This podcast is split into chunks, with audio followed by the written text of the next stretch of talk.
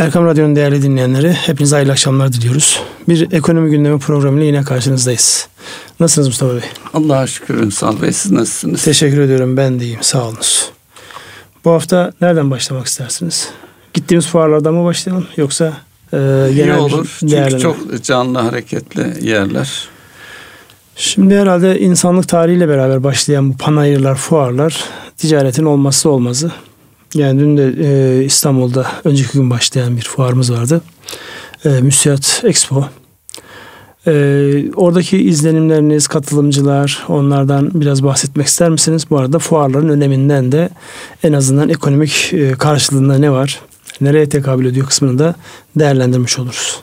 Önce sizin gözlemlerinizi alalım. Ne göz, e, gözlemlediniz? Gözlemler, e, fuarlar genelde e, ekonomi açısından da bakarsak or, orada nelerin üretildiği hem e, milli ekonomiden e, katılan firmaların ürünleri hem de çevre ülkelerden gelen firmaların ürünlerinin sergilendiği e, üreticilerin ve e, müşterilerin karşılıklı olarak e, görüşüp konuşabildiği, özellikle müşteriler açısından alternatiflerin bir arada görülebildiği e, önemli e, etkinlikler diyebiliriz.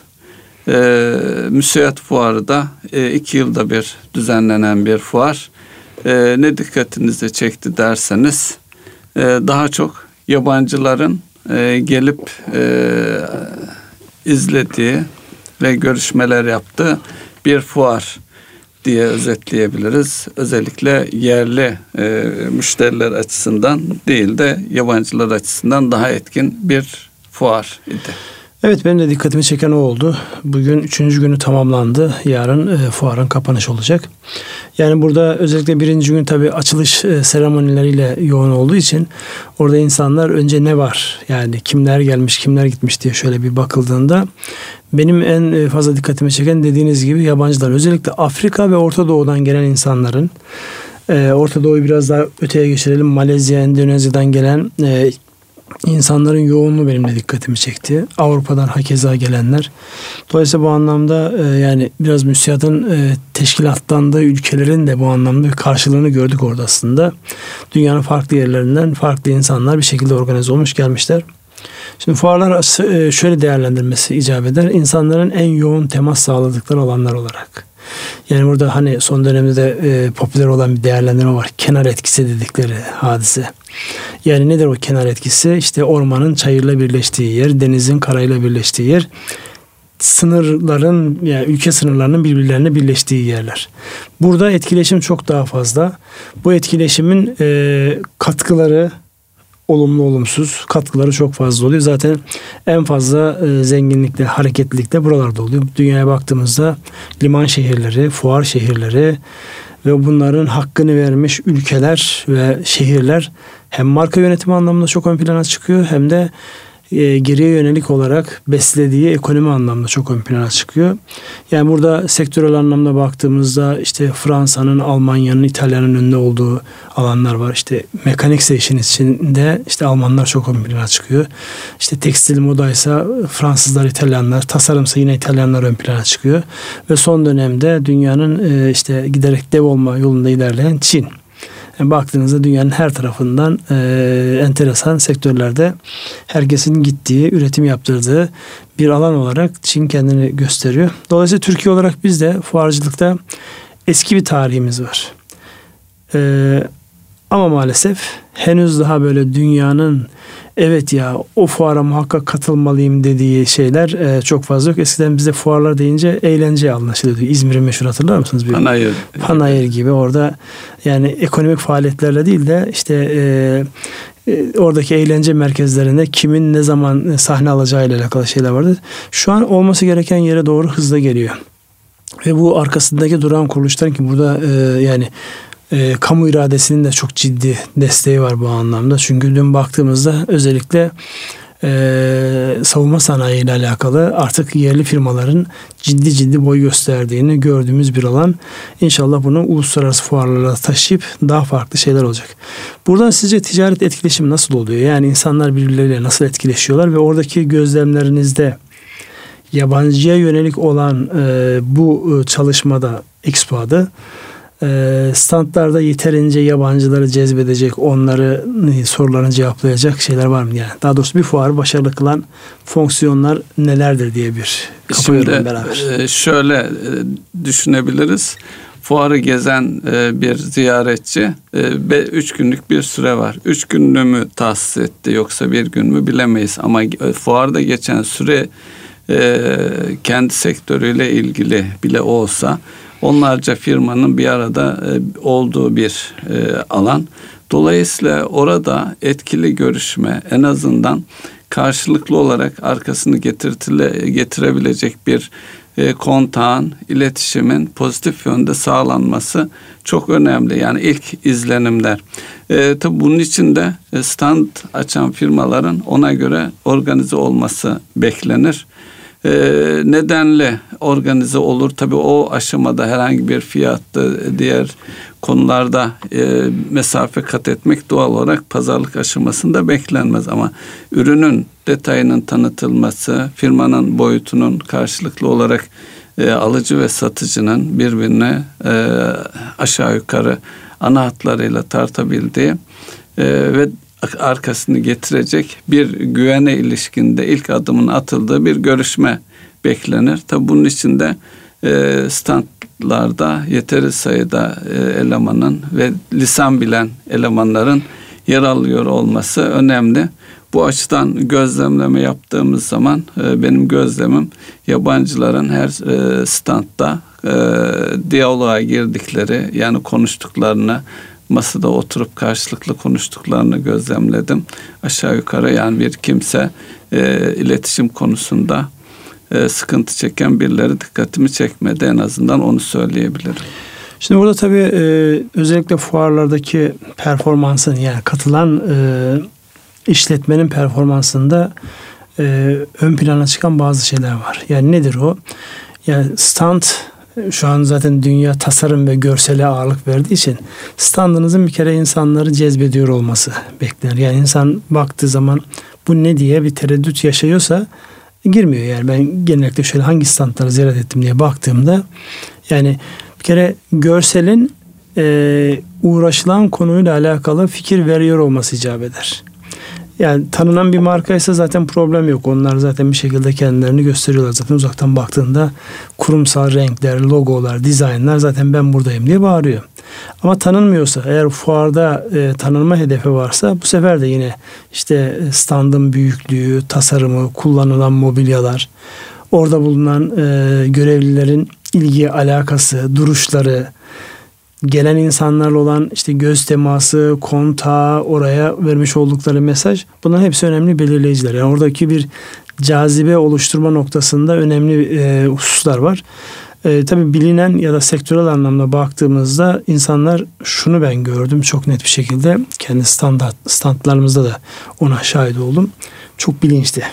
İnsanlar gelen insanlar çok bilinçli. Yani adrese teslim ve e, belli bir konunun çözümüyle alakalı. Yani öylesine bir bakalım hadi ne varmış diye gelen insan sayısı e, nispeten az ve e, enteresan olan şey yani geleceğin nereden parlak olduğunu şeyde görüyorsunuz. O, o standları ziyaret eden insanlarda görüyorsunuz.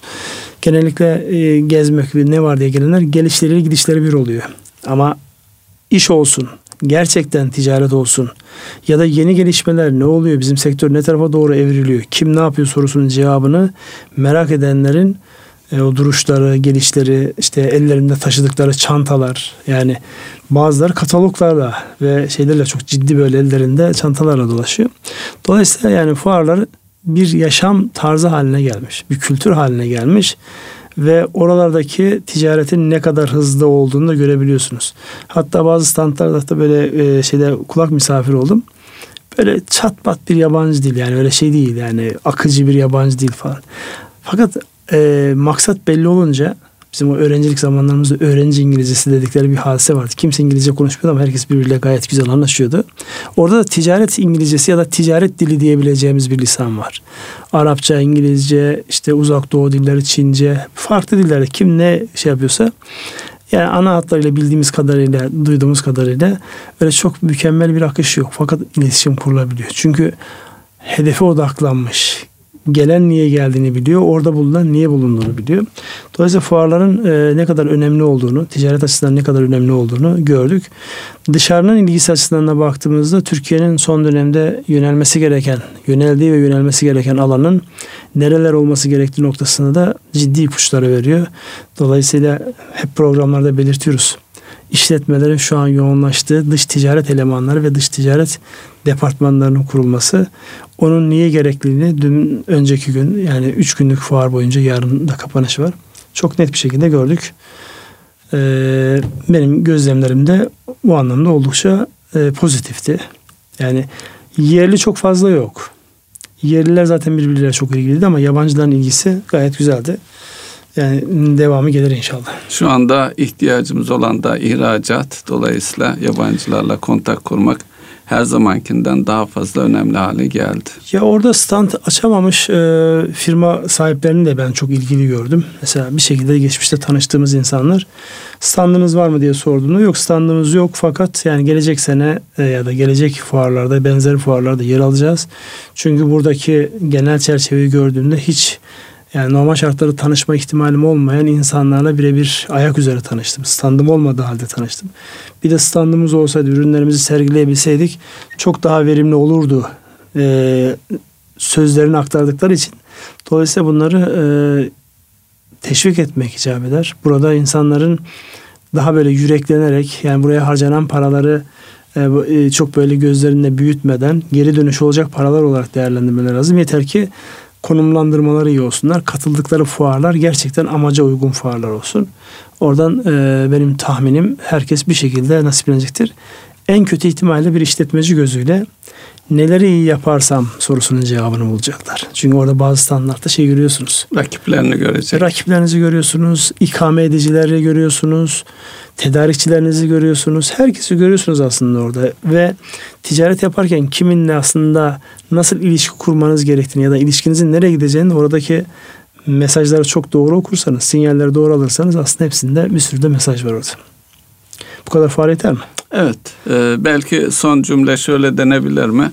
E, özellikle ekonominin daraldığı, işlerin e, zayıfladığı dönemlerde fuarlar daha önemli hale geliyor. Oralarda daha fazla boy göstermek maliyetten kaçmamak gerek. Orada işte mantık e, genellikle ters işliyor. Böyle zamanlarda biliyorsunuz yani ilk e, eğitim ondan sonra bu tip böyle ziyaretler falan kesiliyor. Gider yönetimine anlamında baktığımızda.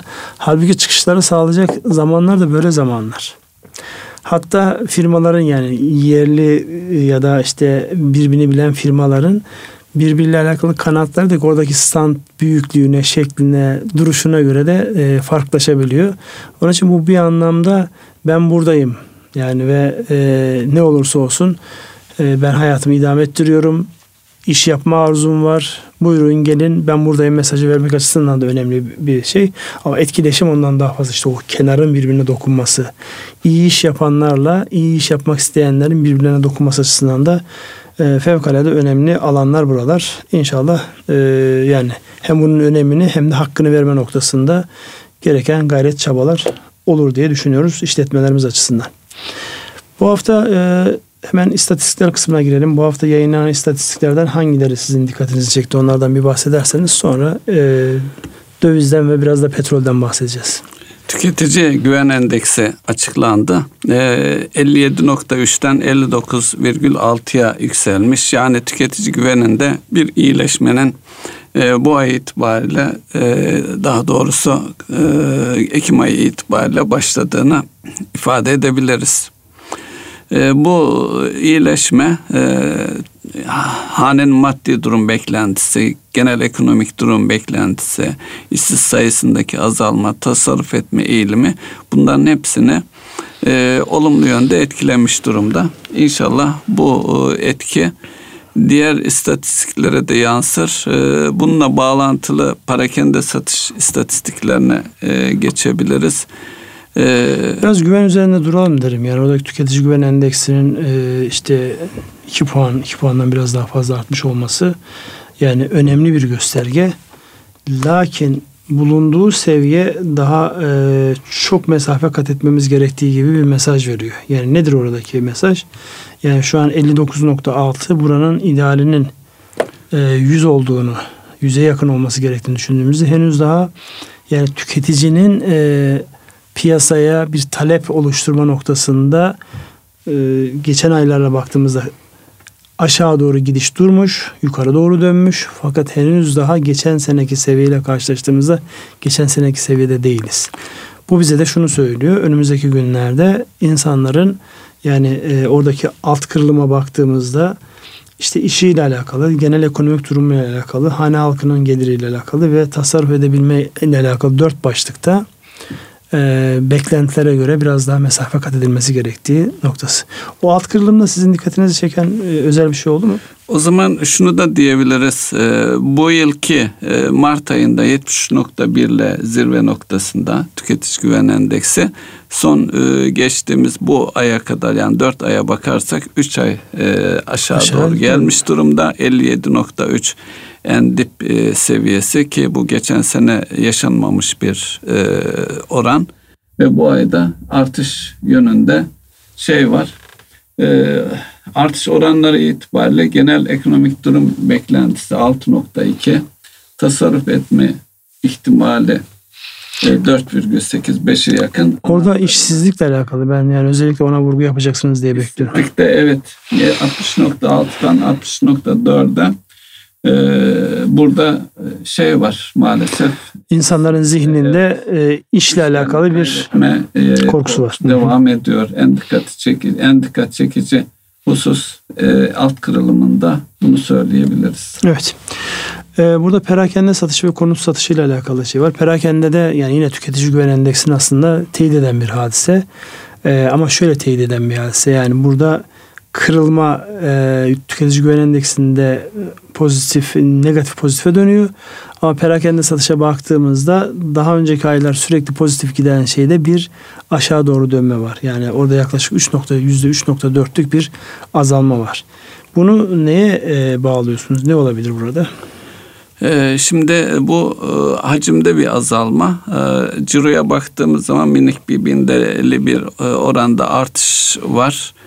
E, tabii e, enflasyon burada e, belirleyici Ana diyebiliriz. Evet, enflasyon fiyatların artmış olması doğal olarak e, hane halkı gelirine bakarsak eğer sabit e, gelir açısından da bakarsak böyle bir azalmada doğal olarak kendini gösteriyor. Nereye gider peki abi? Ya bundan sonraki dönemde sizin tahmininiz ne? Perakendedeki yani e, alışlar biraz yıl sonuna doğru şey yapar mı aşağı doğru süzülür mü yoksa? Ee, yani bu seviyelerde e, yıl başında önümüzdeki bir ay kaldı zaten Aralık ayı. E, maaş zamları falan hepsini bir düşünürsek tabii ihtiyaçlarda e, önümüzdeki dönemde kış ihtiyaçları var. Bu ay falan e, halledilmesi gereken kılık kıyafet işte yakacak. Gerçi artık doğalgaza e, dönmüş durumda genelde ülkenin ısınma ihtiyaçları.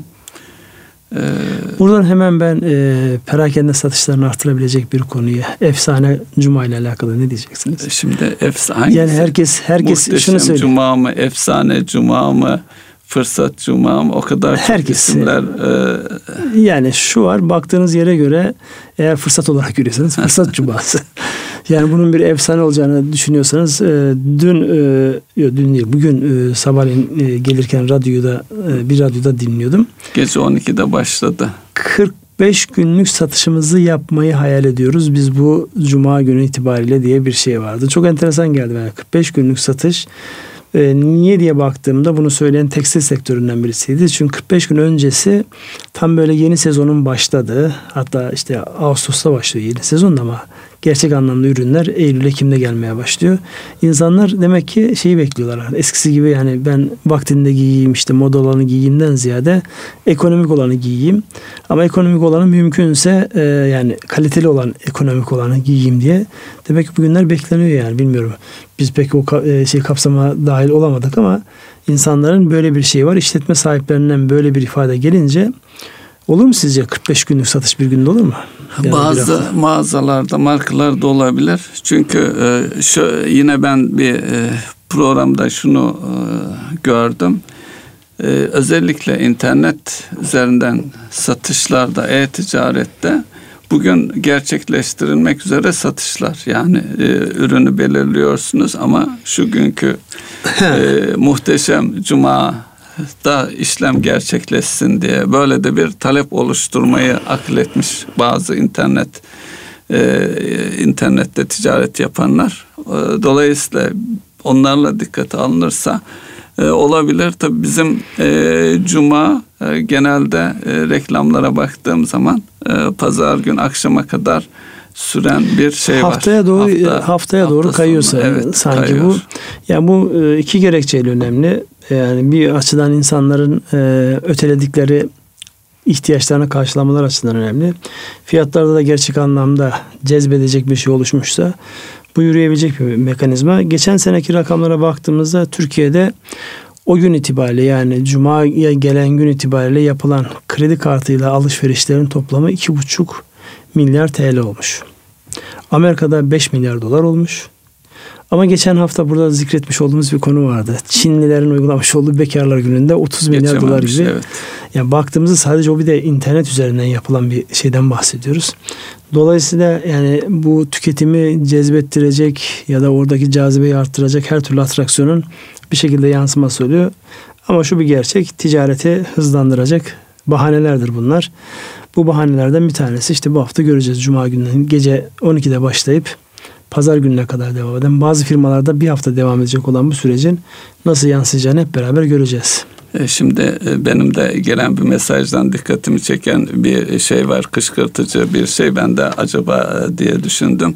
Abonesi olduğum bir dergi 160 TL civarındaki ücretini bugüne özel abonelik için 29 liraya indirmiş. Evet. Kaç ay kaldı aboneliğin bitmesine bilmiyorum ama her halükarda yenilersem ciddi karlı çıkacağım. Demek işe yarıyor. Evet. Ya da abone olduğunuz dergide işler iyi değil. Artık son ne, ne toplayabilirsem. Özellikle bu dijital ortamda yayın yapanların yani her katılacak yeni üye ya da aboneliği yenilemeyecek Dijital abonelik zaten söyledim. Dijitalde yenilemeyecek olan şey kaybı yok aslında yani. Orada zaten üretmiş. Her gelen marjinal kar. Marjinal karı artıracak unsurlar. Dolayısıyla e, ama bu sefer tabii eğer o dergiye ben de abone olmuşsam ve 169 liradan Siz abone olmuşsam. Siz de abonesiniz birlikte Yani yapalım. o zaman yok benimki Mayıs'ta doluyor. Ne Olsun kaç. Bir kere daha mı yapalım? Yani daha ucuza gelir o kadar indirimi yakalayamayız. Hayır Mayıs'a kadar süren var zaten şimdi nasıl tamam, olsun her halükarda büyük bir ihtimalle gelecek yılda aynı şey yapacaklarını düşünürsek. He. Şimdiden diyorsun çift e, abonelik yapalım evet. avantaj olsun. Neyse bu da bir bakış açısı. Evet değerli dinleyenler biz istatistiklere devam edelim. Burada konut istatistikleri var. Özellikle yani burada e, hatta e, basına da yansıyan işte tarihi rekor kırıldı şeklinde ifadeler var. Şimdi e, tarihi rekor mu kırıldı yoksa e, istatistikler onu söylüyor. He. Gene istatistiklerin klasik şeyine geldik yani. Evet. Evet ne diyor istatistikler? İstatistikler e, bu ay yani Ekim ayında 146.536 konut satıldığını söylüyor. E, bu e, satışlar e, bir rekor. Ancak bunu tabii e, böyle bir istatistik var ama ne hissedildi diye sorulduğunda da e, böyle bir bu ayda gerçekleşmiş böyle bir satış seviyesi e, şey oldu, garip karşılandı, yadırgandı biraz. Tabii alt nedenlerine baktığımız zaman e, bir takım gerçeklikler var. O da şu, e, konut piyasasını canlandırma adına KDV ve harç indirimleri vardı biliyorsunuz. Onların son tarihi de 31 Ekim olarak açıklanmıştı. Son 1-2 gün kala o uzatıldı. Doğal olarak özellikle konut satışlarında, projelerin satışlarında e, önce satılıyor daha sonra tapu devri gerçekleştiriliyor idi. Dolayısıyla o bekleyen tapu devirlerinin bu vergi indirimlerinden istifade etmek için Ekim ayında yoğunlaştığını söyleyebiliriz. Benzer bir e, şeyi geçen yıl da yapılmıştı. O zaman da aynı sonuç vermişti. Dolayısıyla e, satılmış ama bekleyenler bu ayda realize edildi.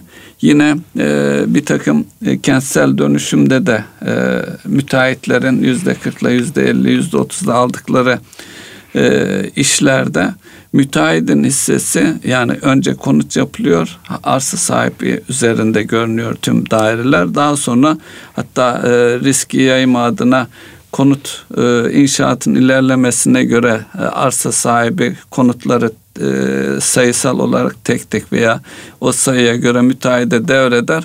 Onların da bu ay içerisinde vergiden istifade etme adına gerçekleştirildiği düşünülüyor. E, tabi buradaki önemli göstergelerden bir tanesi de ipotekli satışlar. İpotekli satışlar ise yüzde 79 oranında düşmüş görünüyor. Yani konut alanlar e, bankaya, bankaya gitmemiş. Bankada finansman oranları çok yüksek olduğu için yani banka üzerinden bir satış yok. Tabi burada pozitif yönde bakacak olursak şunu da söylemekte yarar var. Özellikle tasarrufları döviz olan e, ve artık TL'ye dönmek isteyen hele hele konut fiyatlarında da e, konut sektöründeki daralmanın etkisiyle konut fiyatları oldukça makul hatta maliyet seviyesine e, tek tek bakılırsa maliyetin altında da satışlar olduğunu biliyoruz. O yönde de e, peşin satışlar olmuş demek ki onu da dikkate almak lazım. Yani istatistiği şöyle yorumlayalım. Pozitif geçmişten yorumlayalım. geçmişten birikmiş olanların e, vergi avantajından dolayı devre işlemleri gerçekleşti. Gerçek anlamda baktığımızda bu büyüklükte bir e, konut ticareti olmadı Ekim ayında. Ama insanların en azından konuta olan ilgi alakası devam ediyor. Özellikle maliyetlerden dolayı ya da finansman imkanlarından dolayı şu dönemde konut almak isteyenler için bir anlamda bir cazibe alan oluşuyor. Fuarda mesela dikkatini çeken şeylerden bir tanesi bu birlikte e, e, ev alımı ile alakalı firmaların sayısında artış ve standların büyüklüğünde bir e, hacimsel Onların bir gelişme var. çıktığını görüyoruz. Evet yani orası e, enteresan bir alan olarak gelişecek gözüküyor. Yani biraz detayına girdiğimizde yani 35 bin konutluk, 40 bin konutluk böyle paketlerin olduğunu görüyorsunuz. Yani orada neye ihtiyaç var? Orada da e, yani sektörün bir düzenleme ihtiyacı var. Giriş çıkışların kontrolüne ihtiyacı var. Yoksa baktığımızda şu anki yani el birliğiyle bir anlamda imece usulü ya da kooperatif, kooperatif usulü, benzeri. usulü e, bir e, konut edinme konusunda önümüzdeki dönemde sektörde bir canlanma, bir gelişmenin olacağını da net bir şekilde görüyoruz. Var mı konutla alakalı söyleyeceğiniz ilave bir şey? Ee, var. Ee, yabancılardan bahsetmekte yarar var. Iraklılar gelmeye devam ediyor. Evet. %134.4'lük bir artış var, devam ediyor.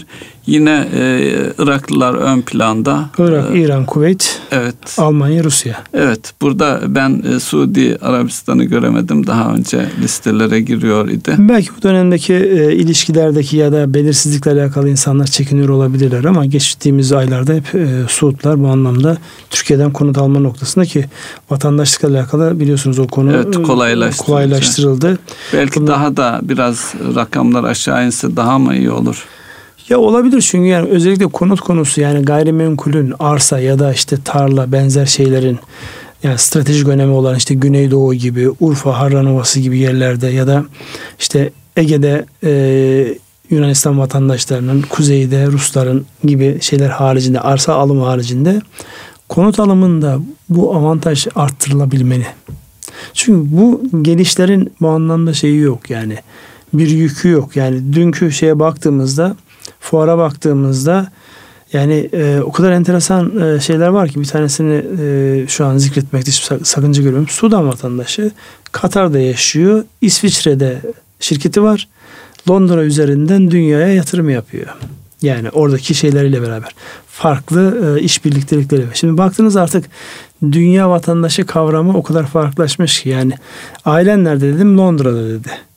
E, şirket merkezi nerede? İsviçre'de. E, Katar, Katar benim hareket noktam çünkü orada finansal ve stratejik ortaklarım var.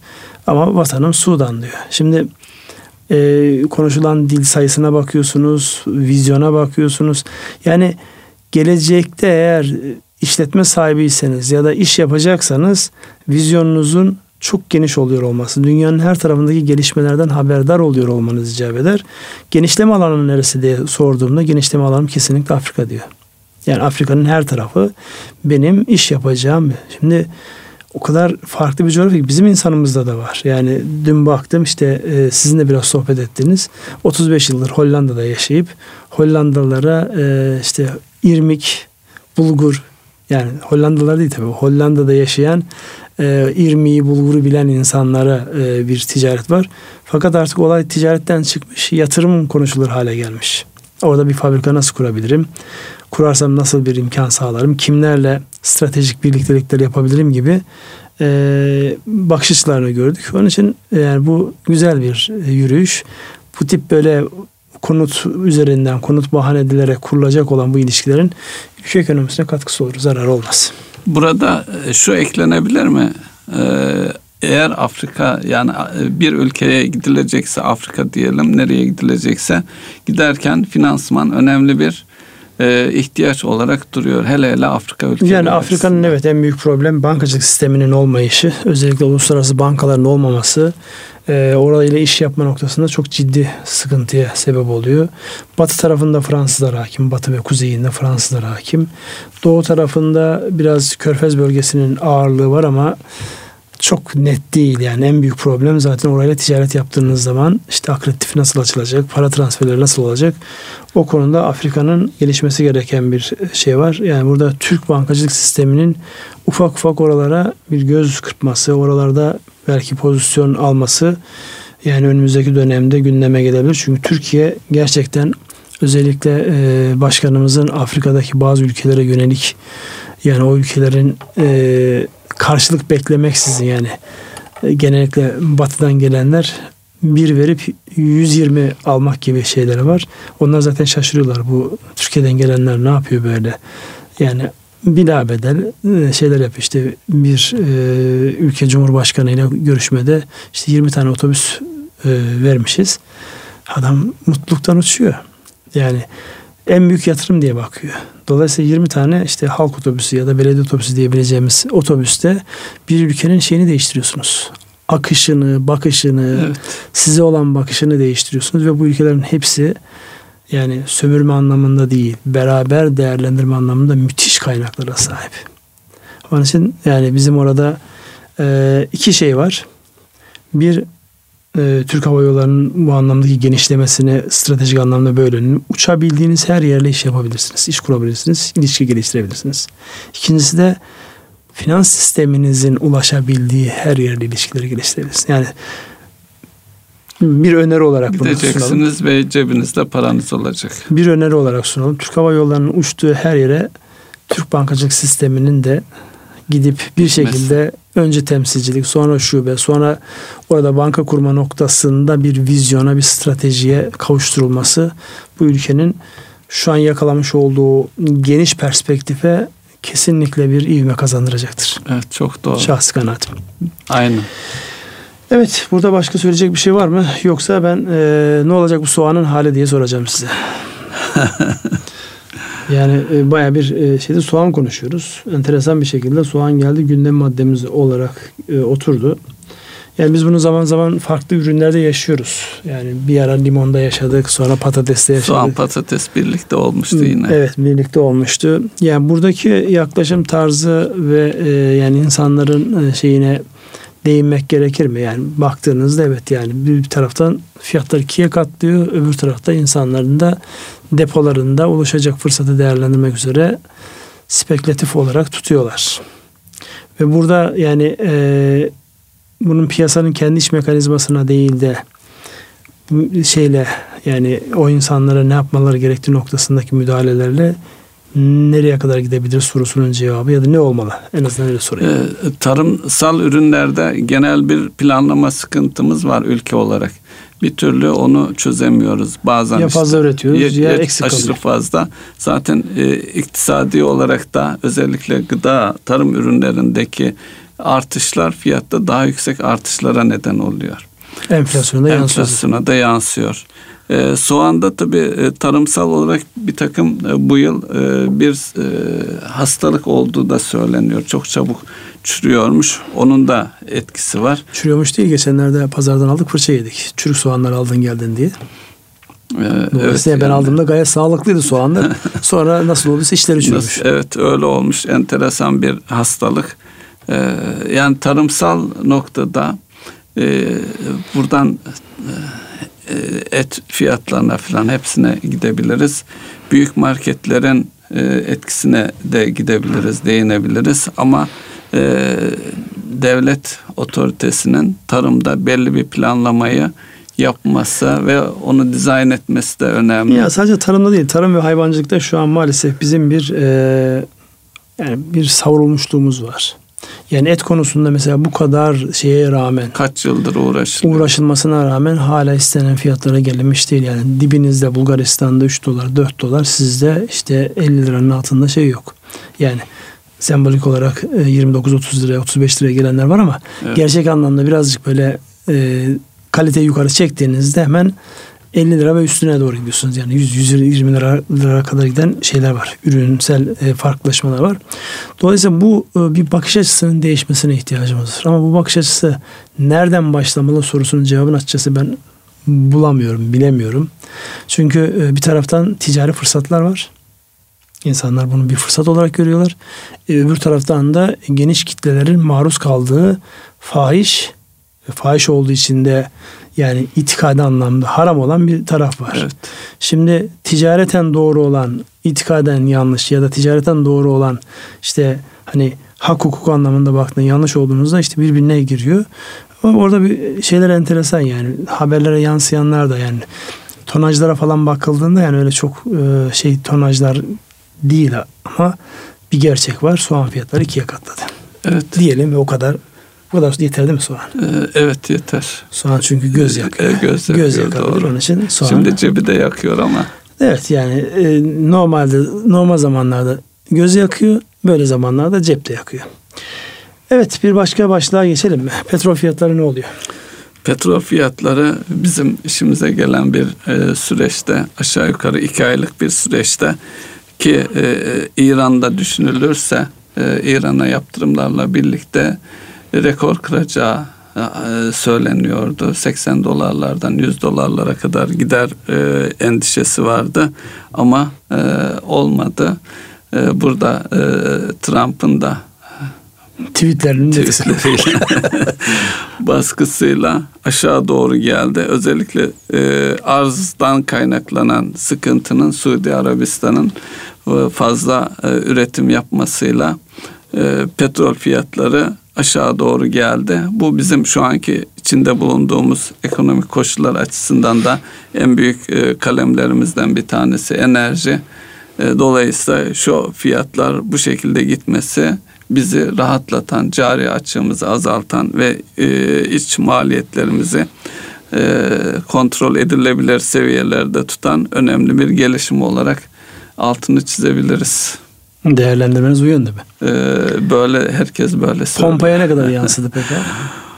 Pompaya çok fazla yansımadı. Çok fazla yansımadı. Yani, Orada bir dengelenme var ama e, Ünsal Bey... Bir dönemdeki o hızlı kur artışından dolayı yapılmayan zamlar şu anki geri geliş e, petrol fiyatındaki geri geliş ve kurdan dolayı geri gelişten dolayı sabit duruyor. Aslında yansıtılmamış olanın dengeye gelmesi. Evet dengelenme. Yani dolayısıyla burada petrol fiyatları düşüyor. Shell Mobil denen sistem. Devreye. Petrol fiyatları düşüyor. Niye pompaya yansımıyor sorusunun cevabı e, kurların hızlı ve petrol fiyatlarının hızlı arttığı dönemde imtina edilen yansıtma hadisesinin şu an e, yine imtina edilen yansıtmaya dönüşmesi diye bakarız. Biraz tuhaf oldu cümle ama olsun. Ama böyle giderse pompaya da yansıyacak yani onu da altını çizmek lazım.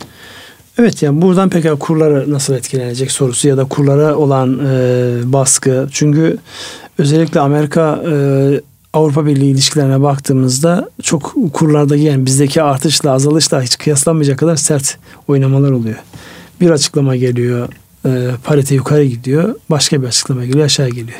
Özellikle İtalya ve İngiltere'nin Avrupa Birliği'nden çıkma süreciyle alakalı İngiltere'deki istifalar işte hükümetin devamı derken e, şu an tekrar euro kuvvetlenmeye başladı. Burada söyleyecek bir şeyiniz yani, var mı? Yani e, kurlar e, sabahleyin bir e, yorum duydum. E, adil kur seviyesi e, fonlardan bir tane fon yöneticisinin ifadesiyle e, adil kur seviyesi diye bir e, tabir duydum. Dolayısıyla şu anki e, geldiğimiz e, kurların bu seviyenin ne demek adil kur seviyesi? Yani e, ülke paraları arasındaki işte enflasyonla bizim enflasyonumuz da arttı gerçi bu arada onlarla kıyaslandığında yani normal koşullar altında kurun bu ekonomik koşullarında hangi seviyede olması gerekir sorusunun cevabı olarak 5.20 5.20 ve 5.15 aralığını adil kur seviyesi olarak ifade eden bir e, fon yöneticisinin yorumuna rastladım. E tabii o kişi endeksli olarak değişiyor. Yani açıkçası dün işte fuarda e, bir televizyonun şey olmuştu. Yani bu konuyla alakalı böyle mikrofon uzattıklarında biz de kendimize fikrimizi beyan ettik. Bu kurlar uygun mudur, değil midir? Şimdi bir ayağımız ihracat. İhracat açısından baktığımızda kurların daha fazla aşağı gelmiyor olması icap eder. Çünkü kurlar yukarı gittiğinde e, alıcılar tabi sizin o kurla alakalı maliyetiniz Türk lirası, satışınız e, döviz olduğu için o kurla alakalı farkı görüp belli e, indirimler istemişlerdi. Şimdi kur aşağı gelince o indirimler bizim aleyhimize dönmeye başladı. Hem ihracatta büyüyeceğiz evet. hem de oradaki şey var. Dolayısıyla burada yani kurların bu bantta dengeleniyor olması herkes kendi bakış açısından söyleyecek. Yani bu da benim acizane kendi bakış açım. Burada dengeleniyor olması e, beklenen bir arzu. Yani buralar artık oturmalı. Yani dengenin sağlanmış olmasıdır asıl olan. Çünkü ani oynamalar ticareti engelliyor, iş yapmayı engelliyor. İnsanlar birbirlerine mal vermiyorlar ki üretim yapsınlar. Dolayısıyla yani çok aşağı gelecek gibi ıı, sözler yani tabi akışında gelsin. Ama bu beklentiye girerek insanların iş yapmıyor olması artık kabul edilebilir de değil. Değil. Evet. Anlamlı da değil yani. Onun için e, kurlar konusunun artık yavaş yavaş gündemimizden çıkıp gerçek, reel işe bizim dönüyor olmamız icap eder diye düşünüyorum. Bilmem siz buna katılır mısınız? Evet, e, oynaklığın azaldığı bir süreçteyiz. Burada kurlarla ilgili yurt dışı üretici fiyat endeksleriyle ilgili bir istatistik var. Orada da 75'ten 55 seviyelerine yani o kurun yüksek olduğu zamanki e, yurt dışına sattığımız ürünlerin fiyatlarındaki enflasyon oranını e, ifade ediyor. Orada e, ciddi bir eşik e, yani kurun geri gelmesinin e, yansımasını orada görüyoruz. Ee, burada belki kurlarla bahsederken yine geçen hafta e, yurt içi yerleşikler döviz tevdiat hesaplarının e, üzerinden 9 milyon dolarlık alım yapmış. Yani döviz tevdiat hesapları artmış. Dolayısıyla bu yöndeki talebin devam ediyor olması da e, altı çizilecek şeylerden bir tanesi. Evet. Yani kurlar altını, konuşulurken. Onun altını çizdik. Yani kurlar konusunda e, hiç kimse tahmin yapmadığı gibi biz de tahmin yapmıyoruz. Çünkü burası yani sadece bildiğiniz ülke gelişmeleriyle alakalı değil. Uluslararası gelişmeler, ani ortaya çıkan haberler buradaki tahminleri farklılaştırıyor. Bir de e, öyle zaman olur ki işte bugün e, baktığımızda işte 5.30'un altında işlemler görüyor. Sizin ödeme yapacağınız zaman en dip yakaladığınız zaman da olabilir. Gün içerisindeki en yüksek rakam da olabilir. Onun için buradaki yüzde birlik, ikilik, üçlük oynamalar artık sıradanlaştı. Bu sadece bizim e, diğer ülke para birimlerine karşı olan bir durumumuz değil bütün güçlü paraların birbirlerine karşı olan durumlar. Yani euro dolar, euro işte Japon yeni ya da pound hepsinin euro, yaşamış e, dolar sterlin de bu arada çok evet. oynak ve hareketli. Dolayısıyla kurlardaki e, artış azalışın en azından bizim halimize düşen kısmında bir sükunete kavuşmuş olması ya da sükunet e, seviyesine geldik diye ben kendi e, değerlendirmemi o şekilde yapıyorum. İnşallah da İnşallah. bir denge sağlamış olur burada. Ben e, son olarak şimdi senenin e, sonuna geliyoruz. Senenin sonuna geldiğimiz dönemlerde özellikle gelecek seneyle alakalı yani insanların işte bu psikolojik olarak oluşturmuş oldukları bu zaman kavramında bir yılın bitip yeni bir yılın başladığı. Aslında baktığında kainatın temeline baktığında böyle bir şey yok. Böyle bir ayrım yok. Önümüzdeki yıl içerisinde işler nasıl olacakla alakalı raporlar geliyor. Ve bu raporlarda en e, belirgin şekilde dikkat çeken husus gelişmekte olan ekonomilere akacak olan kaynağın kısılacağı yönünde e, raporlar, tahminler e, gelmeye devam ediyor. 2019 yılını biraz e, yani en azından bugünlerde işte bütçede komisyonlardan geçti. Yani kamu bütçesi komisyonlardan geçti. E, önümüzdeki günlerde e, Meclis Genel Kurulu'na gelecek. Ve 900 milyar TL'nin üzerinde bir büyüklüğümüz var orada. Geliriyle, gideriyle, ne kadar e, giderlerin ne kadar öz kaynaktan karşılanacağını yani vergi gelirleriyle karşılanacağını, ne kadarının borçlanarak karşılanacağına dair bir bütçeleme yapıldı.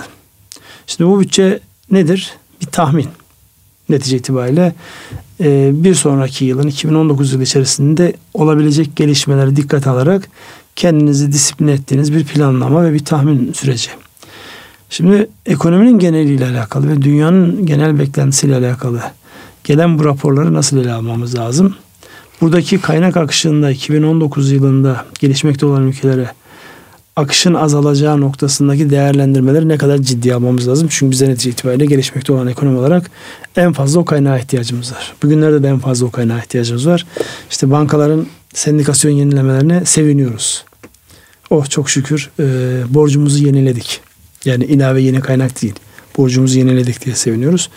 Yani bununla sevmeye devam edelim. Çünkü olmadığını düşünmek ekonomi açısından hiç kabul edilebilir bir hadise değil.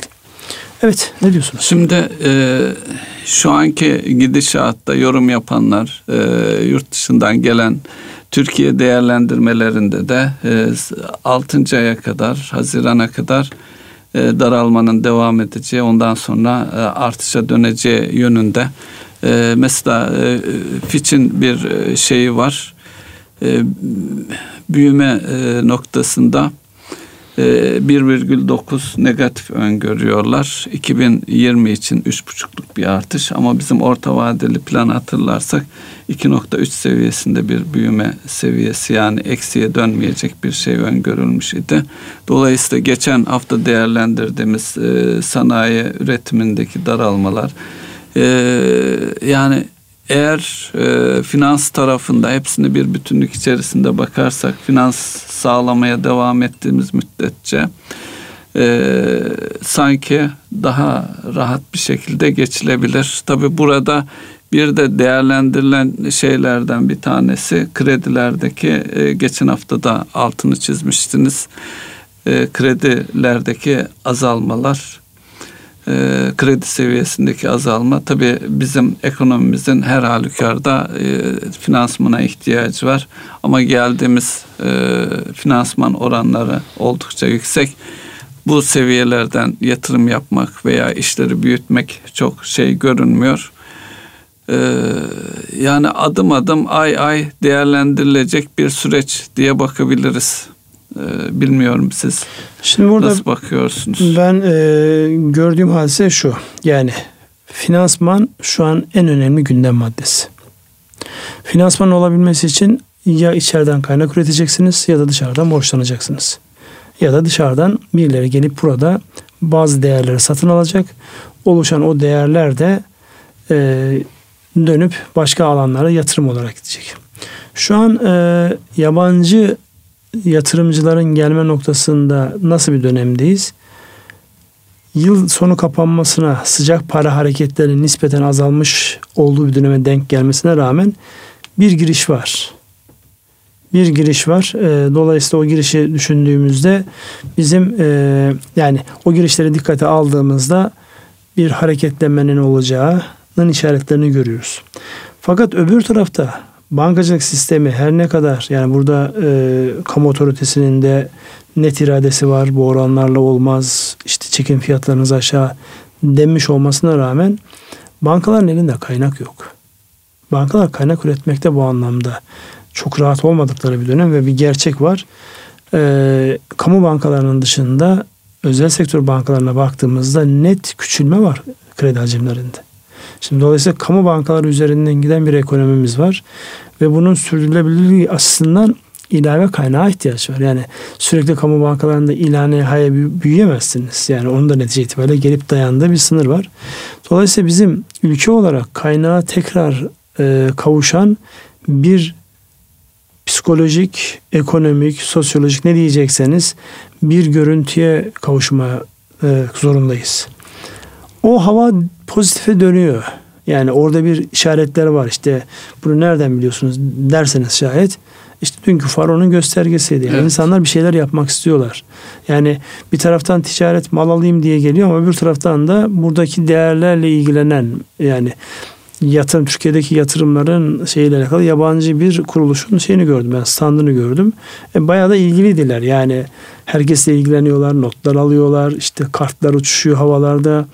Dolayısıyla yani öylesine yapılmış bir hadise değil ama bunun ete kemiğe bürünmesi zaman alıyor. E, bu aradaki özellikle borç yönetimi ile alakalı özel sektör firmaları yani birbirlerine karşı çok şey değiller. Yani centilmen değiller. Tam tersine e, çok sert vuruşlarla birbirlerine giriyorlar. E şimdi piyasa alışmış birbirine kredi açmaya. O kredi gelmeyince bankacılık sektöründen alınan kaynak e, yatırımı ya da verimi e, arttıracak e, maliyetlerde olmayınca otomatik olarak psikolojiyi bozan etkiyi görüyoruz orada. Dolayısıyla burada ana belirleyici olan bankaların sağladığı kaynak, duruş çok önemli ve onun maliyeti çok önemli. Şu an herkes işini devam ettirmeye çalışıyor. En azından o gayreti görüyoruz. Özellikle sanayi tarafında kapasite daralmalarına rağmen işte yurt dışı açılımları, farklı gelişmeleri yakalarız düşüncesiyle, umuduyla, heyecanıyla insanlar orada faaliyetlerine devam ediyorlar. Ama şu bir gerçek, bu finans şeyiyle, yaklaşımıyla e, çok kolay değil. Evet. Çok kolay değil. Önümüzde bir mali idareler seçimi var. Dolayısıyla bazı adımlar otomatik olarak seçimlere endeksli olarak gecikiyor. Ama e, piyasanın birbirine olan bakış açısı da bu anlamda maalesef yani hızlandıran değil, pozitif hızlandıran değil.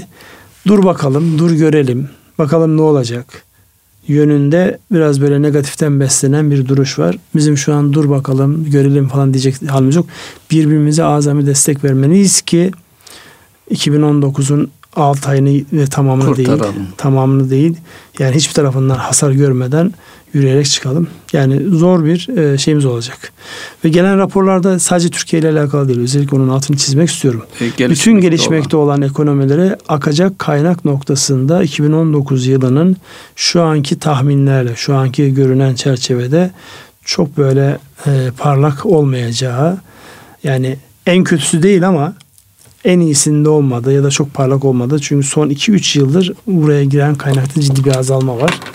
O azalmanın devam edeceğini söylüyor ee, bu işin uzmanı demeyeceğim. Çünkü bir kısmı bunların manipülasyonu yani. Hani gönlüm öyle istiyor diye üretilmiş raporlar da var. Gerçekten iyi analizlerle çıkmış raporlar da var. Ama şu an yayınlanan sadece Türkiye değil genel anlamda gelişmekte olan ekonomilerle alakalı bir e, estirilen olumsuz bir rüzgar var. 2019 yılında ekonomiler büyümez diye bir e, tahminlerde bulunuyorlar. Evet bir taraftan e, notlarınızı görüyorum. Gündeme almadığımız başlık varsa onu alalım yoksa yavaş yavaş programımızı Türk akımından kapatalım. bahsedelim mi? Buyurunuz. Ee, Türk akımı e, Rusya'dan e, ülkemize ve Avrupa'ya satılacak doğalgazla ilgili yeni e, birbirine ikiz iki hattın deniz e, şeyi tamamlandı yatırımı bir yıl sonra gaz akımı başlayacak. Stratejik olarak ülkemize e, gaz akışı açısından bir koridor e, haline getiriyor. Stratejik bir merkez haline getiriyor. Kendi ihtiyaçlarımızı karşılanması noktasında da alternatif bir hatta daha kavuşmuş olacağız. Her yönüyle müspet olarak bakacağımız bir şey. Tabii bu e, şeyden e, yatırımın deniz tarafından bitirilmesinin töreninde de iki ülke arasındaki e, ticaretin 100 milyar dolar seviyeye çıkartılması için hem başkanımızın hem e, Rusya başkanının karşılıklı niyetleri ve şeyleri ortaya kondu. Bu da e, geleceğimiz açısından e, e gelişmemiz, büyümemiz açısından önemli bir şey olarak e, vurgulayalım. Evet ona vurgulayalım.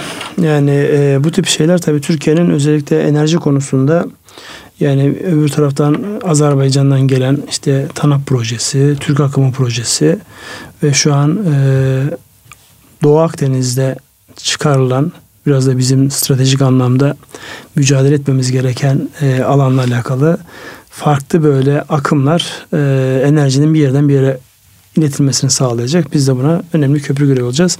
Tabii köprü değil. Biz orada e, ciddi ciddi bu işlerin ortağı ve faydalananı olmak isteriz. Yani onların da stratejik anlamda gelişeceği günler yakındır diye ümit ediyoruz. Bitirelim mi? Evet. Erkam Radyo'nun değerli dinleyenleri bir ekonomi gündemin programının daha sonuna geldik.